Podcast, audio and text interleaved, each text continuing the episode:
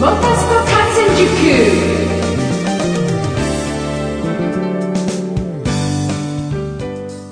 12月22日金曜日夜9時になりました。皆さんこんばんは。モータースポーツジャーナリストのカズ小林です。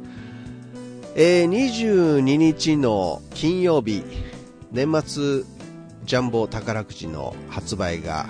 今日まででした。もう9時ですから終わっちゃいましたね。買い損ねたあなた買っていれば前後賞合わせて10億円なんてこともあったかもしれませんけど。ね、うはうはの2018年を迎えていたかもしれません。という私はですね、まあ、サマージャンボ宝くじと、あの、年末ジャンボ宝くじだけしか、えー年に2回だけしか、まあ、買っていないんですけど、かすりもしませんね。えー僕はいつもあの、サマージャンボを買うときは、えー昨年発売された年末ジャンボ宝くじを握りしめて売り場に行きます。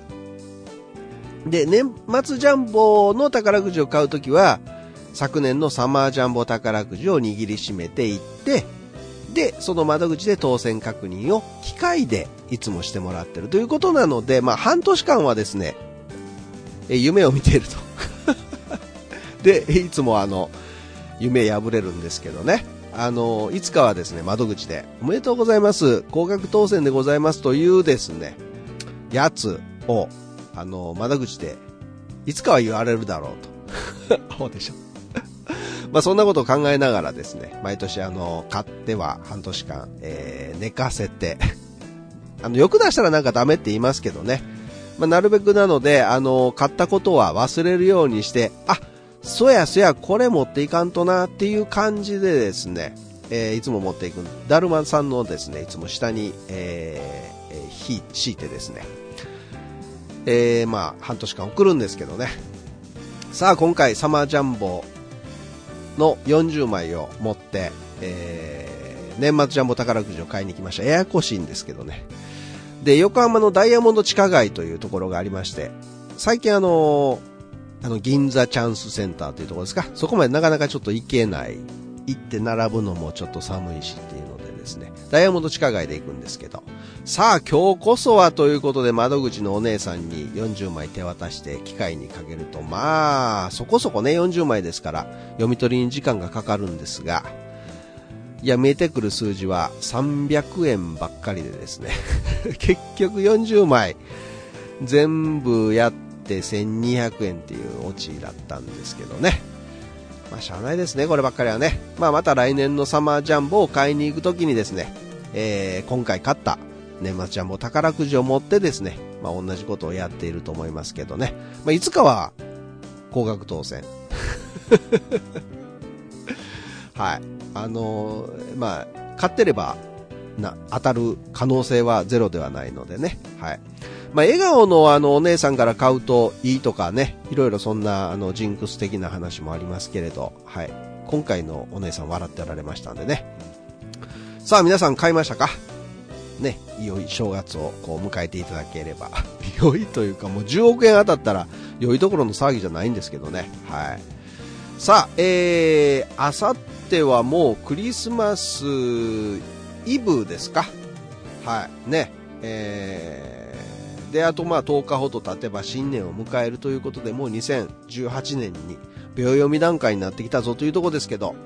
まあ僕はですね、年賀状はまだできてないしですね、もう印刷するのに、インクは、プリンターのインクは大丈夫やったかいな、みたいなですね、まあ家の片付けもなかなか終わってないし、車も洗ってないな、ということで、ああ、世話しない、世話しないと言ってますけど、はい、毎年言ってます。まあこれでインフルエンザにでもかかったら大変なので、体調管理だけは万全にしていますけれどもね、ちょっとあの、インフルエンザも、えー流行ってきているらしいですから、あとあの、なんか胃腸炎とかね、ノロウイルスなんかもですね、ちょっと気をつけないといけないぞということですので、皆さん気をつけて、えー年末年始をというところです。はい、ということで、今年最後のモタスポ観戦塾になります。皆さん最後までお付き合いください。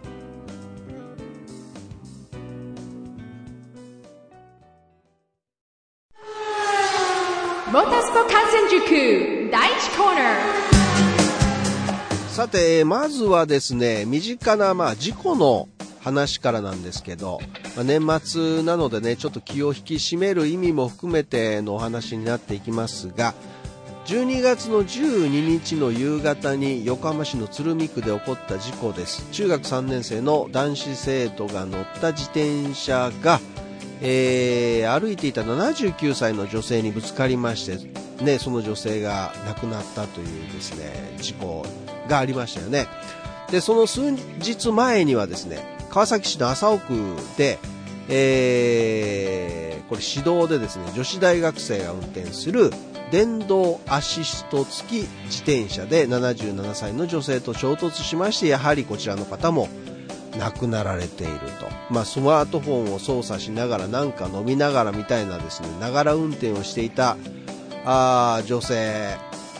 があ77歳の女性にぶつかったということでぶつかるまで気がつかなかったみたいなことを言ってましたけどね、まあ、とにかくえー、この2件もですね自転車での死亡事故っていうのが続きまして亡くなられた方って本当にあの気の毒なんですけどこれぶつけた方もですね、えー、1人の人をこう死亡させてしまっているわけでねこれからの人生もこの事故で、えー、亡くなられた方は終わっちゃったし、えー、跳ねた方はねまたこれ事故で人生変わっちゃうっていうことですからもうほんと得する人誰もいないんですよね。まあ、今日もあの僕車で走ってまして片側2車線ですからそこそこ大きなあ道路ですで交差点、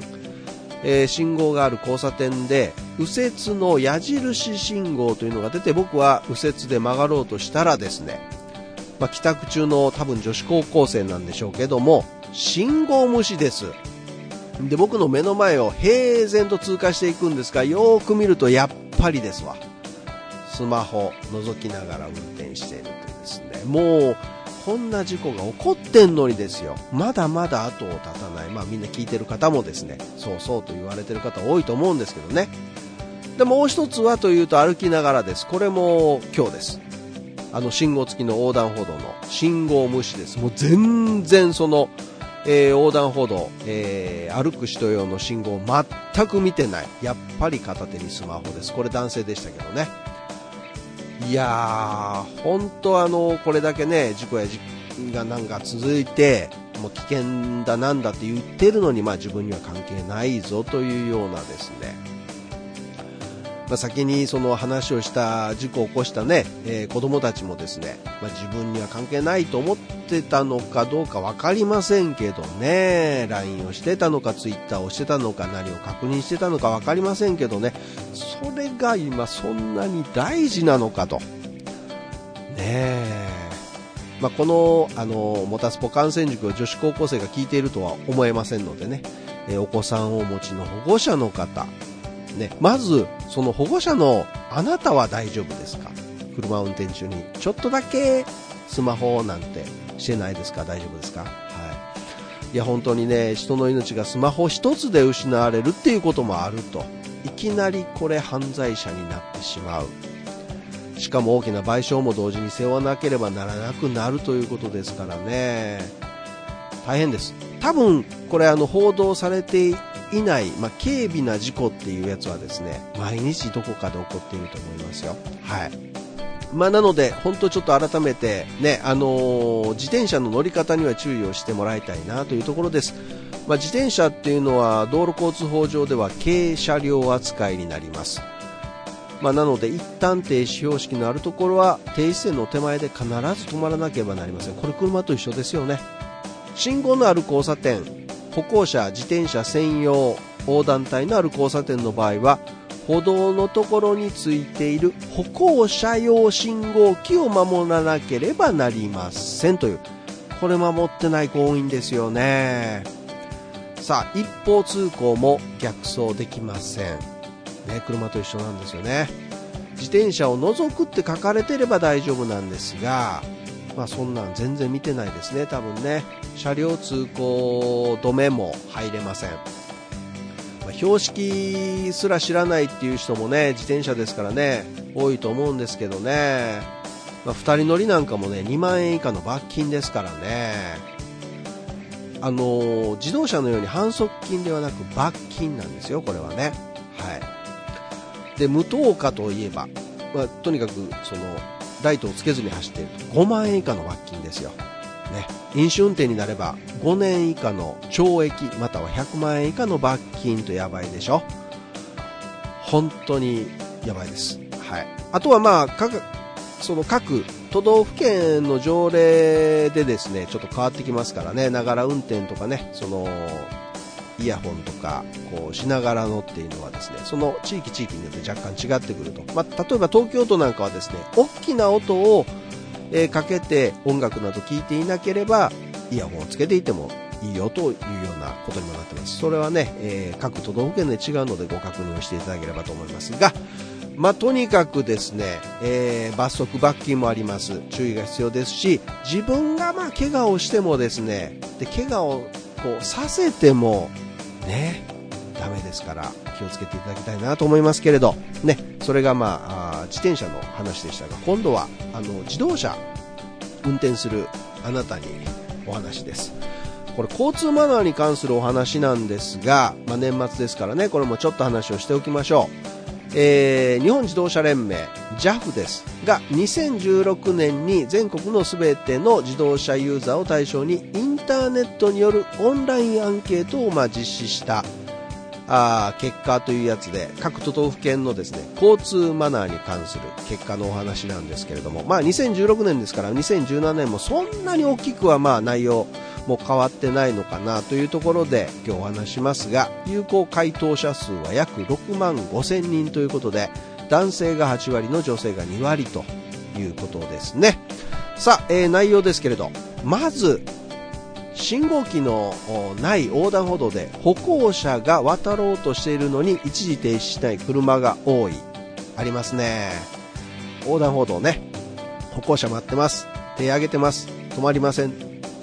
っていう人いますよね。えーまあ、あの、4つずつ回答あるんですけど、今日はまあ、あの、できていない、悪い方とできている、良い方の2つだけちょっと発表していきますが、まあ、各項目の全体のですね、構成比率から、えー高いパーセンテージの都道府県を見ていくというところで、できていないと思う方は高いパーセンテージになるということなんですが、えーまあ、そのできていないと思うと答えられた中で一番パーセンテージが高高かった都道府県、ね、これ一番一時停止してないというところ。これがですね徳島県なんです、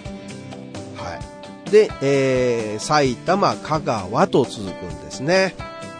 で一時停止ちゃんとできているよというふうに思うパーセンテージが一番高かったのが山梨県。続いて富山秋田と続きます。はい。どうですか？まあまだスタートしたところです。さあ続きましては方向指示器ウインカーを出さずに車線変更とか、えー右左折する車が多い。いますね。全くつけない。またはギリギリつける。いろいろいますけど。出していないと思う方の一番パーセンテージ高かったのはこれねぶっちぎりだったんですよ。岡山県。はい。で香川沖縄と続きます。まあ確かに沖縄はね僕も行って感じたところはありますが方向指示器ちゃんと出してるよというふうに思っているので一番パーセンテージ高かったのは岩手県。で秋田福島と続きます。まあ、東北地方はちゃんとできているということなんですかね、えー今度はですね前方の信号機が青に変わる前に発進する車が多いと、まあ、いわゆる見切り発進っていうやつですね、えーこれしていると思うで一番パーセンテージ高かったのがまた香川県です。大丈夫ですかね。続いて大阪府茨城県となっています、えーしていないと。ちゃんと青に変わってから出てるよというので一番パーセンテージ高かったのが沖縄県。続いて宮崎島根という結果でしたね。ちょっと面白いですよねいろいろね。その土地土地でねやっぱり違ってきますね。さあこれです。運転中に携帯電話スマホを含むを使用しているドライバーが多い。ながら運転です。怖いですよね。これです。多いと思うで一番パーセンテージが高かったのが三重県です僅差で大阪府、京都府と続いています。大丈夫ですか、関西。ねえ。本当ダメですよ。逆に少ないと思うので一番パーセンテージが高かったのが富山県でした。で、東京都、山形県と続きます。いやーね、これ東京が少なかったっていうのはちょっと驚きですね。まあやっぱり交通量が多いとかね、えーそういうのもあるのかもしれないんですけど、これはちょっとびっくりしました。さあ出ました。不要なクラクションを鳴らす車が多い。ね。多いと思うで一番パーセンテージが高かったのが、京都府です。僅差で大阪府、奈良県と、もうとにかく近畿勢、これ。まあそうかなと思ってましたけど、やっぱり鳴らすか。ねえ、まあ基本ね、イラチさんが多いですからね。いやー、ダメですよ。逆に少ないと思うので一番パーセンテージ高かったのが、島根県、秋田県、宮崎県というふうに、えー続いていましたね。さあ、無理な割り込みをする車が多い。これなかなかアンケート面白いとこついてるんですけど、まあ、多いと思うで一番パーセンテージが高かったのが徳島県。続いて大阪府。で、福岡県と、続いていきますけどね。はい、割り込みをしないと思うで一番パーセンテージが高かったのが長野県。で、島根県。で、山梨と岩手が同率でというところですけど、長野、長野県の人っていうのはやっぱり、あの、確かに温厚な、あの、運転をされる方が多いんじゃないかなと、僕しょっちゅうあの、行くんですけど、長野の方にね、えーそんな方が多いかなっていう感じはしますね。はい。信号のない交差点で歩行者が横断歩道を渡ろうとしている場合には車は一時停止しなければなりませんそのことをあなたは知っていますかというところですが知っており行動にちゃんと移しているというので一番パーセンテージ高かったのが静岡県。で長野県やっぱりね。で長崎と続きます。知っているがたまにしか行動に移せていない。一番パーセンテージ高かったのが新潟県。で福井県栃木県と続きます。さあワーストです。知らない。全く行動に移していない。忘れていたを含むんですがと思うので一番パーセンテージが高かったのが青森県ですよ。大丈夫ですか？青森県の皆さん。ね。で福井富山と。えー沖縄も富山と一緒のパーセンテージという結果でしたけどね、えー知らない。全く行動に移していない。信号機のない交差点で歩行者が横断歩道を渡ろうというそういうシチュエーションがもしかしたら少ないのかなっていうのもちょっと感じましたけどね。あ都会とはちょっとやっぱり違うかなという部分はあるんですけどどうなんでしょうか。さああなたは普段運転中に後方から他のドライバーに煽られることはありますか？もうこれも最近何かと話題のやつですよ、まあ、関西というか大阪ではですねケツまくられたって言うんですけどあなたはまくられた経験がありますか？ということですが。さあよくあると思うで一番パーセンテージが高かったのが岩手県。ちょっとえっていう感じですけど岩手県です。で僅差で茨城山梨というふうに続いていると。時々あるよと思うので一番パーセンテージが高かったのが、えー岐阜県と佐賀県ですね。で北海道福島と続きます。あまりないと思う。ので一番パーセンテージが高かったのが愛媛県。で山形沖縄と、はい、続きますが全くないっていうふうに思うので一番パーセンテージが高かったのが沖縄県なんですね、まあ、富山秋田と続くんですけどね。さあ、えー残り2つです、まあ、せっかくなんで全部やっちゃいましょう。ね。あなたは思いやりを持ち交通マナーを意識して運転していますか？とても意識していると。これで一番パーセンテージ高かったのが東京なんですね。で千葉神奈川と続くと。ちょっとどうですか？はい。でやや意識しているの一番パーセンテージが高かったのが福井県です。で富山島根と続きます。あまり意識していないこれの一番パーセンテージ高かったのが福井県です。で新潟高知と続きます。全く意識していない。思いやりない。って言ってるので一番パーセンテージ高かったのが青森ですよ青森。ねえ大丈夫ですか青森。はい。で大分。で山形と山口が同率ということですけどね。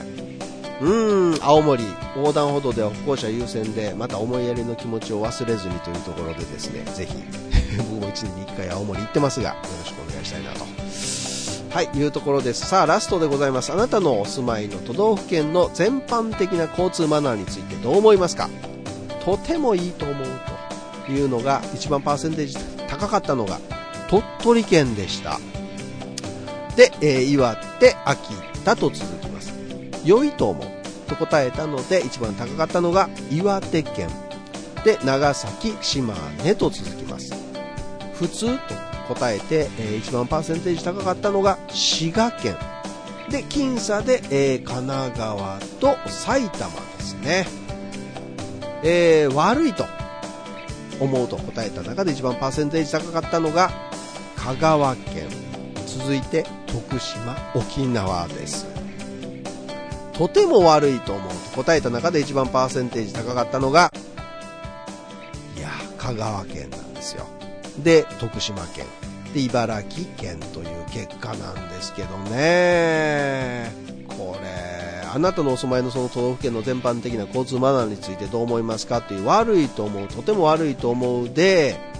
回答集計で、そのワースト1が80%で香川県となってるんですね。で2位が73.5%で徳島県で3位が62.5%で茨城県ということえー、パーセンテージ、えー、低い方。これはあの、交通マナーマナーが全体的にいいよという風なところです。これ16.8%低いところが一番低かったところが島根県でした。で岩手県の18.1%で長崎と神奈川が19%ということでですね。いいんですよ。なのでこの四国の香川と徳島これがちょっとね歩行者がまあいる横断歩道でちゃんと一時停止ができておらず香川県はま方向指示器をきっちり出せていないとで徳島では無理な割り込みが多く ま、香川、徳島ともに全般的な交通マナーが悪いというですね、結果になっていると。本当にそうなんですかね。まあ、ちょっとこれあの、アンケートですからね、えー、っていうところありますが、まあ、JAF が取ってるもんですからね、まあ、正確にはっていうところがあると思いますけれど、どうなんでしょうか。まあ、あと、あの、山梨県もちょくちょくと上位にちょっと登場してきますけれども、横断歩道では一時停止はきっちりできているんですが、えー、割無理な割り込みもしませんが、だけどあ煽り運転はあるよと。まあそんな結果が出てましたね。はい。さあ、その煽り運転の話、ちょこっと入れますとですね、えー、次のような発表がありました。死亡事故に発展する恐れがある煽り運転など悪質で危険な運転が、まあ、社会問題化しているとしてですね、警察庁はこの12月16日までに車を使って暴行事件を起こすなどして将来的に事故を発生させる可能性があると判断した運転者に対し交通違反による点数の累積がなくても最長180日間の免許停止ができる道路交通法の規定を適用して、まあ、防止するように全国の警察に指示をしたということなんですね。これあのー個人がドライブレコーダーで記録しているものも使用できるのかな、それで検挙できるのかなっていうところはまあ今のところちょっとわかんないんですけど、ただこれ事故を起こしてからとかですね、それで適用っていうのはちょっと遅いですよね。やっぱりこう起こす前に何とかしないといけない。まあ、バンバンあの取り締まりもやらないといけないんですけど、煽り運転をこう取り締まる、捕まえるっていうのは相当やっぱり難しいと思うんですよね。白バイなんかでもね、ちょこちょこっとはできるかもしれないですけど、えー、なかなか難しいと思います。車を運転することで著しく交通の危険を生じさせる恐れがある危険性対有者って呼ばれてるんですね。こういう人はまあ最長180日間の免許停止ということですけど、それ甘いですよね。はい。また180日後に運転できるわけでしょ。もう免許取り消しにした方がいいんちゃいますかね。と僕思いますよ。大阪であのありましたよね、通学路、朝の。で、通学時間帯、子供たち歩いてるとこバック走してる動画アップして捕まったね、お兄ちゃんいましたけど、検挙されましたけど、あれも180日間の免許停止だったようなんですが、どうですかね？大丈夫ですか？それ反省してもう二度とやらないんですかね？はい。まあ、その辺はちょっと気になるところですが、さあ、アンケート、名前が出ていない都道府県の方で自分の街も気になるよという方はですね、えー、JAF のニュース一覧というのが、あの、ホームページの中にあります。そこのアーカイブっていうのをですね、2016年の7月11日のやつをクリックしていただくとですね、出てきますから、ね、えー、まあ、じっくり見ていただければと思います。意外だったか、それとも当然の結果だったのか、ね、あなたのお住まいの都道府県の交通マナーについての中にある交通マナーに関するアンケート調査結果中のぜひご覧ください。まあ年末年始ですからね、帰省される方も本当多いですし、あの、交通マナーをできるだけ守らん、守った方がもう事故を未然に防げるということですからね、守って安全運転でお願いします。さて、えー、やっとこさモータースポーツの話題でございますけれども、はい。12月の19日、20日と鈴鹿サーキットにきまして、全日本 F3 選手権の合同テストが行われました。ちょっと F3 についてですね、あのー、まあ、皆さん知ってるよという方多いと思いますが、おさらいをしておきましょう。まあ、この F3 ですけど、次のフォーミュラーに、いわゆる上のクラスのフォーミュラにその進む上では非常にあの大事なカテゴリーなんですね。まあ、あのー、マシンで言えば低速域からの加速力とかですね、コーナーリングスピードっていうのは本当に速いです。イタリア製のダラーラっていうマシンですが、あの、今のスーパーフォーミュラもそうですけど、ダラーラのマシンって本当速いんですよね。なので、まあ、F1 とかですね、そのスーパーフォーミュラとか、上級カテゴリーを夢見るその若いドライバーの、そのいわゆる高い運転技術っていうのを身につけるためにですね、えー、高いまあ運動性能を備えているのが F3 のマシンというところなんですね。で、現在は全日本の F3 でイギリス F3、ヨーロッパ F3 という3つが世界で開催されているんです。まあ、過去にはですね、えー、ドイツ F3 とかフランス F3 とかですね、それが、えー、フランス F3 からユーロシリーズっていう名前に変わって、それも消滅したしちゃったんですけど、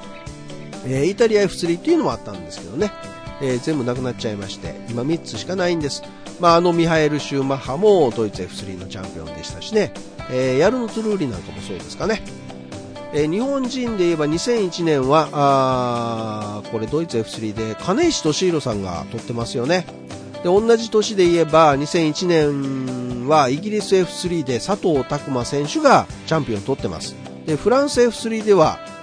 えー、福田亮選手がチャンピオンを取っていますから、ヨーロッパの主要 F3 選手権のうち、まあ、イタリア以外全部日本人がチャンピオンを取ったというすごい、まあ、2001年というのはですね、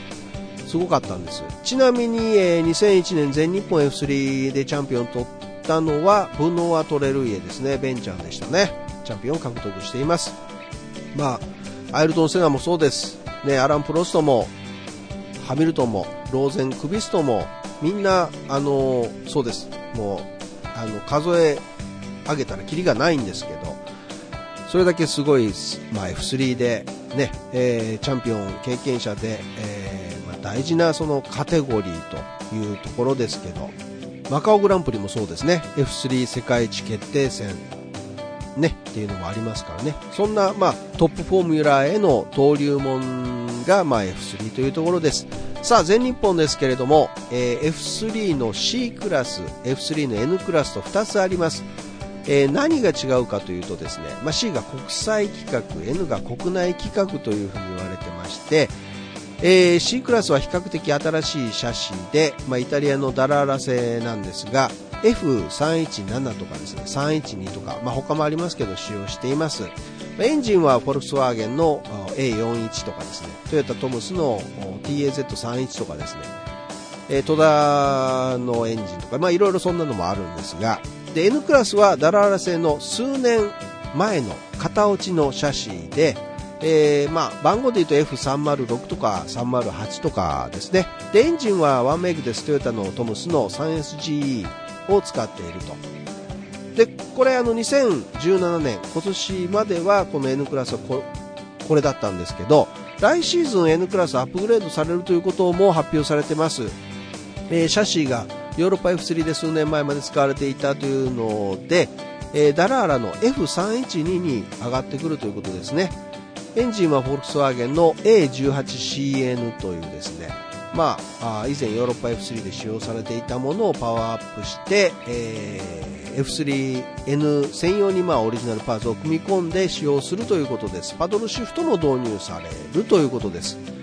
まあ、ただ、基本的なコストの抑制はきっちりやるよということでね、そんなにあの高い値段にはならないようにするよというところなんですが、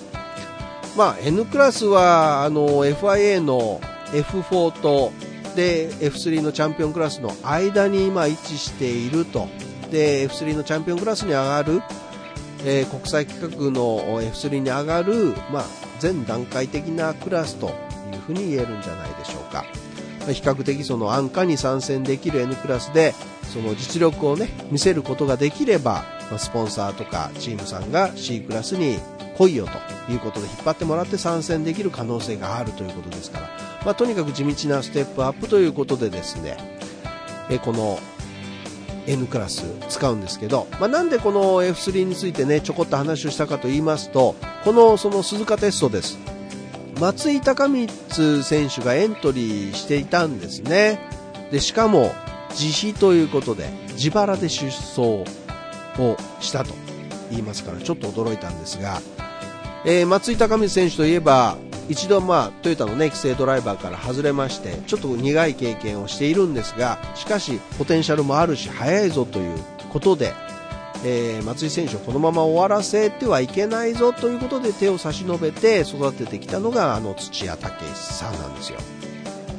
でその甲斐もあってスーパー GT、GT300 クラスで土屋武選手とともに、まあ、2016年のチャンピオンを取った獲得したと。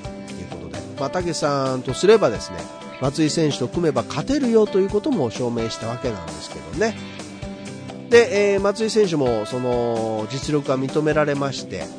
で再度まあ TDP の、ね、ドライバーとしてニル24時間レースにも参戦することができたということでね、まあ、あのとにかく速いドライバーというあの松井選手なんですが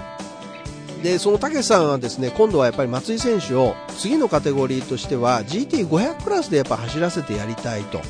いう気持ちが強い。松井選手も当然それを走りたいということで、まあ、それを今度実現していくためにはというのがあって松井選手今回の F3 の乗ったと。F3 の経験がやっぱりあの不可欠だというふうに判断したらしいんですね。なので今回、まあ、自腹でテストにチャレンジしたということなんですが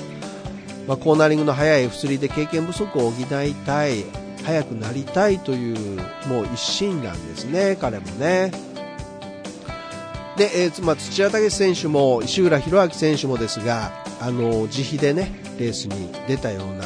あことは昔ありました、まあ、今回のこれとはちょっと違うかもしれないですけど、まあ、大事なのはやっぱり自己投資。自分に対しての投資ですよね。なんですね。物や人での応援はしてもらっていますが、たけしさんはあくまでノータッチと、今回のテストに関してはね、ノータッチということらしいです。はい。マシンは石浦選手の紹介で、花島レーシングのダラーラ F306N を借りてテストをしました。まあ、昨年はね F3 の N クラススポット参戦しまして富士で見事優勝をしました松井選手やっぱり速いぞということを見せつけましたでこの鈴鹿テストでも N クラスの総合トップタイムを記録しているということですからね、とにかく F3 の N じゃなく C の方ので前線参戦してほしいなと思います。で、チャンピオンを目指してほしいなと思いますね。チャンスうまく巡ってこないですかね。まあ、GT500 の方も乗ってほしいんですけど、これね、やっぱり運とかラッキーの部分もね、大きいですからね、それがうまく巡り合えばというところですが、うちで走れっていうチーム出てこないですかね。さて、松井選手がまあ夢見るスーパー GT の GT500 クラス、現在セパンでテストが行われていますね。GT500 の車両が8台、GT300 の車両が1台参加しています。レクサス LC500 が3台、GTR が2台、NSXGT が3台という内訳なんですけど、えー、GT300 クラスは30号車トヨタプリウス APRGT が1台参加という、まあ、各タイヤメーカーのテストということなんですけどね。はい。まあ、日本寒いですからね、海外の暖かいところでテストをしているよというところですが、まあ、次の大きなイベント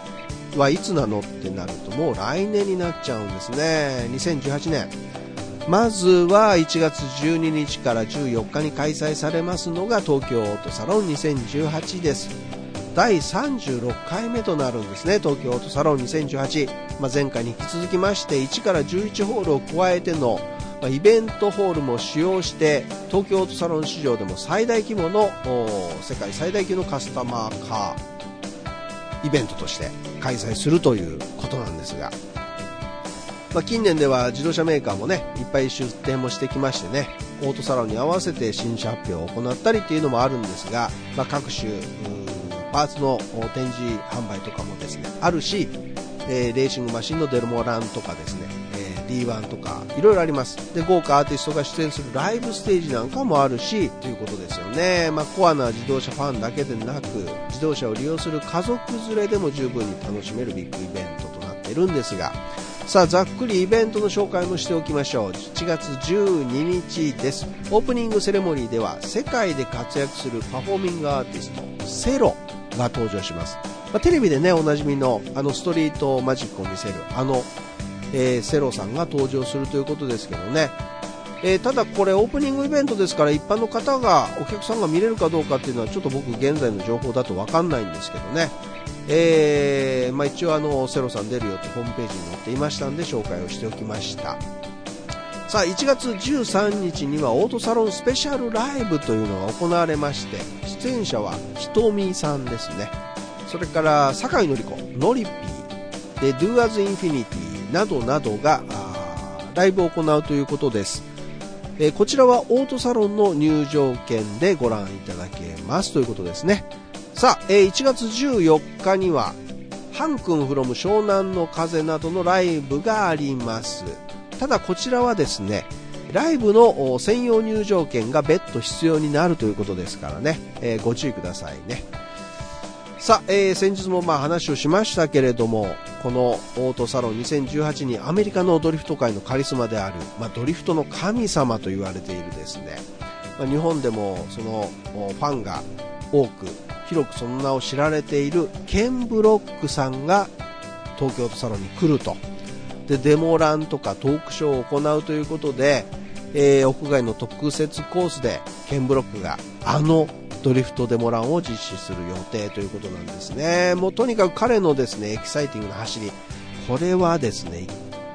もう一見の価値ありですからぜひご来場の際にはそちらの会場にも足を運んでみてください。えーと、それからオートバックス7のブースでは2018年のスーパー GT に参戦する ARTA の2台の GT マシンが展示されるということが決定しましたね、えー、12日の金曜日には来期の体制発表も実施される予定ということですね。決まります。で、えー、会場内ホンダのブースでは2018年シリーズスーパー GT の体制発表が行われるということですから、まあ、ARTA のタイミングでやっぱりそうですよね、ホンダ。全部出さないとというところですからね。さあ、ジェンソン・バトン選手は一体どのチームに行くのか。ね、これでいよいよ発表されるというところです。会場は幕張メッセ、マウリ券は好評発売中です。さあさあ、それからそれからですね、1月の17日から23日は今度伊勢丹の新宿店で、カーラバーズ・アット伊勢丹という展示イベントが開催されるということです。まあ、観客動員数40万人を誇る国内最高峰の自動車レーススーパー GT の世界を体験できる特別な空間が登場すると新宿に登場すると伊勢丹に登場するということですねレースの臨場感を味わえる特別展示とかドライバー監督の来店イベントもあると。伊勢丹新宿店メンズ館1階正面玄関前にスーパー GT のレーシングカーが特別展示されます。で、本館7階の催し会場では世界観を体験できる巨大映像とかですね、実際にレースで使用されたパーツとかレーシングツーツなんかも展示されるということですね。まあお時間のある方はぜひ伊勢丹新宿店に足をお運びください。え、詳しいイベントのその情報なんですが、伊勢丹の新宿店のホームページ、トミカ店っていうのが載ってますんでね、同時開催されているトミカ店からご確認ください。さっきのあの東京オートサロンの方もそうです。あのチケットの情報とかですね、さっきのあのライブの情報なんかもそうですけど、詳しくはね、オートサロンのホームページをご確認ください。さあ、えー、トヨタガズーレーシング、いよいよ発表がありました。2018年から2019年シーズンの WEC 世界耐久選手権ウェックですね、参戦を決定したという発表をしました。トヨタガズレーシングは来シーズンも FIA 世界耐久選手権への参戦継続を決定しました。来シーズンは従来の LMP1 規則が一部変更され、新たな規則の下で参戦することになります。トヨタガズーレーシングはレースやラリーといったモータースポーツを通じてもっといい車作りの活動を推進しています特にウェック参戦は先端ハイブリッド技術並びに EV システムの開発を進める上で大変有益であり引き続き重要なプロジェクトとして取り組んでいきます。一例を挙げるとウェックシリーズではこの数年間の激しい技術競争によって2012年以来35%もの燃費向上が図られましたがここで得られたさまざまな革新的な技術がトヨタの市販車に日々フィードバックされていますということなんですね。また技術面とともにウェックプロジェクトは先端パワートレーン開発を行う技術者の育成の面においてもトヨタが目指すもっといい車作りにつながるという点で大きな意味を持ちます。プロジェクトの開始直後から多くのトヨタのエンジニアたちがウェックチームに加わり耐久レースの重圧の中競い合うことで日々の業務では得難い様々なことを学んできました。なおトヨタガズレーシングの2018-2019年シーズンへ向けたドライバーラインナップなどを含む詳細情報は来年早々に発表する予定です。ということですね。楽しみですねこちらの方もね。やめちゃったらどうしようかなと思ってたけどまあ続けるとトヨタ社長もおっしゃってましたからね。今度またパナソニックさんとね共同開発なんかもっていうところですからこのウェックにもというところもあるのかもしれませんが。さあ、えー、今日はあのー、年末最後の放送ということであの長らくにわたって放送してきましたけど終わりの時間となってきましたね、今年もこれが今日が最後の放送となりますけど、本当に今年もですね、1年間ご愛聴いただきまして、ありがとうございました。おかげさまで、えー、モタスポ観戦塾も10周年を迎えることができました。また、2018年はですね、11年目として新たなことにね、チャレンジをしていきたいなというふうに考えていますし、今、あの、準備をしておりますんで、ご期待いただければと思います。で、その準備期間をですね、このモータースポーツのオフシーズンにちょっと使わせていただこうかなというふうに思っておりまして、なので、ちょっとあの、番組の方をですね、このオフシーズンをお休みさせていただいて、準備が整い次第、新しい企画を含めてですね、再開したいなと思っておりますんでね、リスナーの皆さんご理解の方、ちょっとよろしくお願いしたいなと思っております。いや、とにかく改めまして、今年1年間、モタスポ観戦塾ご愛聴いただきまして、本当にありがとうございました。今年これで最後になります。お相手は、モータースポーツジャーナリストのカズ小林でした。それでは皆さん良いお年をお迎えください。See you! バイバイ